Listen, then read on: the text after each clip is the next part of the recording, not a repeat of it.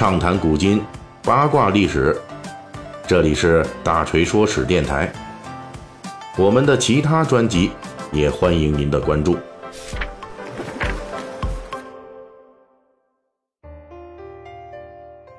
九月十一日，著名评书表演艺术家单田芳先生去世。九月十五日，单田芳先生的告别仪式将在北京八宝山举行。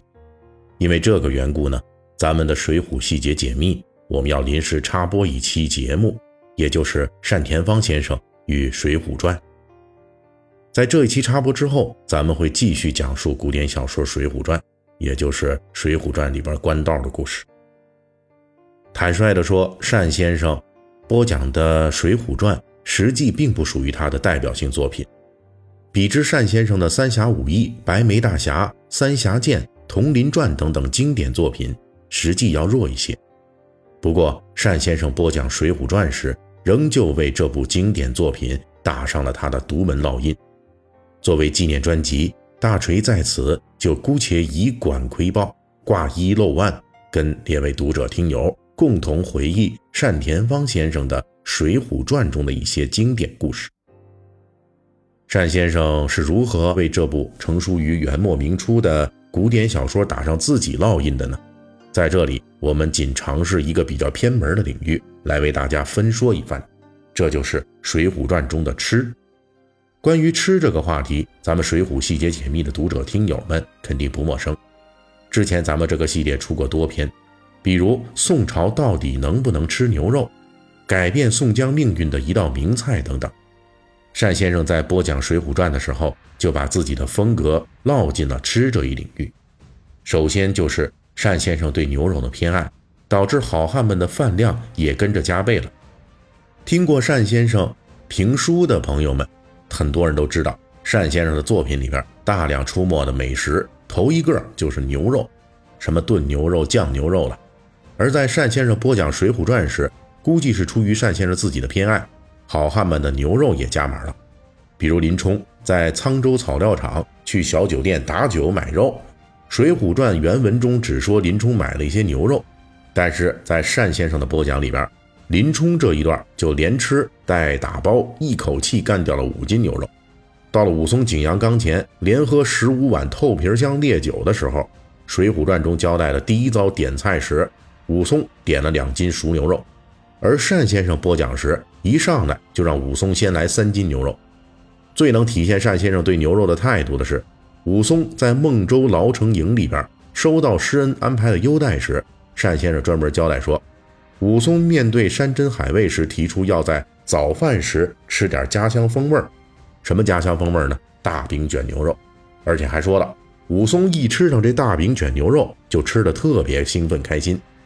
熟悉单先生播讲风格的人，听到此节必定会心一笑。这一道大饼卷牛肉可是单先生的保留美食，经常在单先生讲的书里边出没。无论《隋唐演义》里边的罗士信，还是《三侠剑》里边的孟金龙，都喜欢吃这一口。单先生的风格呢，也在这一口吃的里边体现了出来。这就是家常的亲切，就好像我们的童年，街坊里似乎总有一个会说故事的大叔。在绘声绘色讲故事的时候，总会把我们生活中的点点滴滴编排进去。至于是否符合历史真实，这不重要，重要的是这些故事里边的细节是我们所熟悉、所亲切的。单先生的这种风格在播讲《水浒传》时候体现的尤为明显。比如他在讲述施恩在孟州牢城营里边送菜款待武松时候，第一道菜是溜肉段这是单先生长期生活工作的我国东北地区的一道经典家常菜，做法就是把猪里脊切条之后先炸后炒，而第二道菜呢是锅包肉，这同样是东北的一道经典家常菜，是把猪里脊切片之后先炸后炒，辅以酸甜汁。这两道菜都是清代以后才出现的东北菜，锅包肉更是要到清朝末年光绪年间才出现。历史上在北宋活动的武松是绝对不会吃上这两道菜的，而且元末明初写作《水浒传》的施耐庵也不可能见过这两道菜。不过这没有关系，听着单先生的评书里边出现熟悉的家常菜，听友们只会会心一笑，明白单先生的意思。实际是说，施恩给武松端上来的，都是像我们熟悉的溜肉段、锅包肉这样的好菜。单先生的评书就是带着我们这一众听友，用我们熟悉的生活、熟悉的节奏，去重游一遍古代的评书世界。就像武松抢劫孔亮的饭食时，单先生专门提到，当时孔亮桌上的主菜是炖鸡。到了这一时节，单先生还不忘加上一句我们熟悉的生活判断：这个鸡炖的是非常烂。虽然大锤可以考察出来。我国历史上的炖鸡呀，最早出现于唐宋时代，在宋代呢，已经出现了奶汁炖鸡这道菜。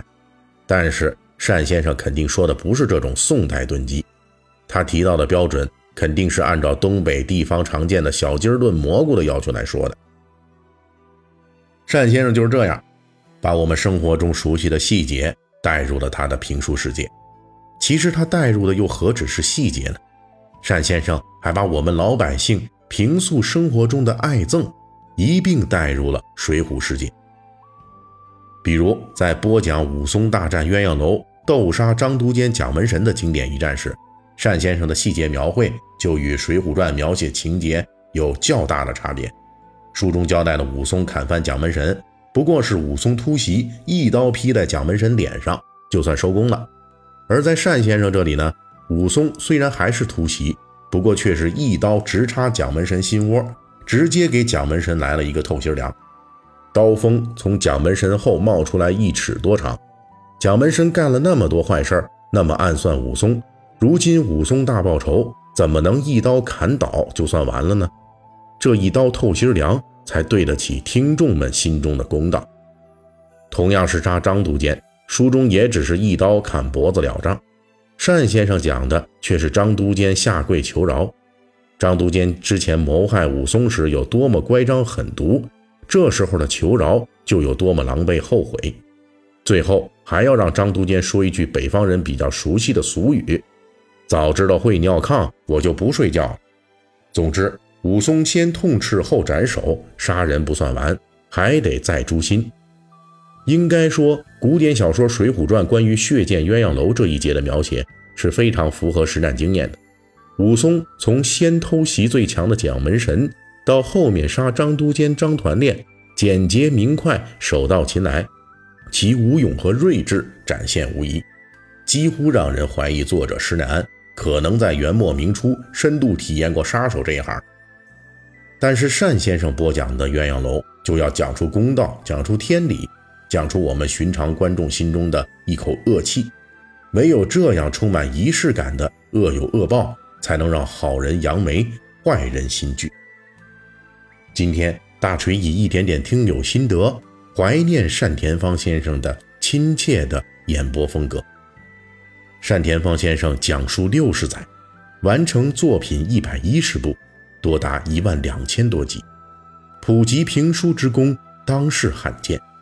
谨以此文恭送单先生。本期大锤就跟您聊到这儿，喜欢听您可以给我打个赏。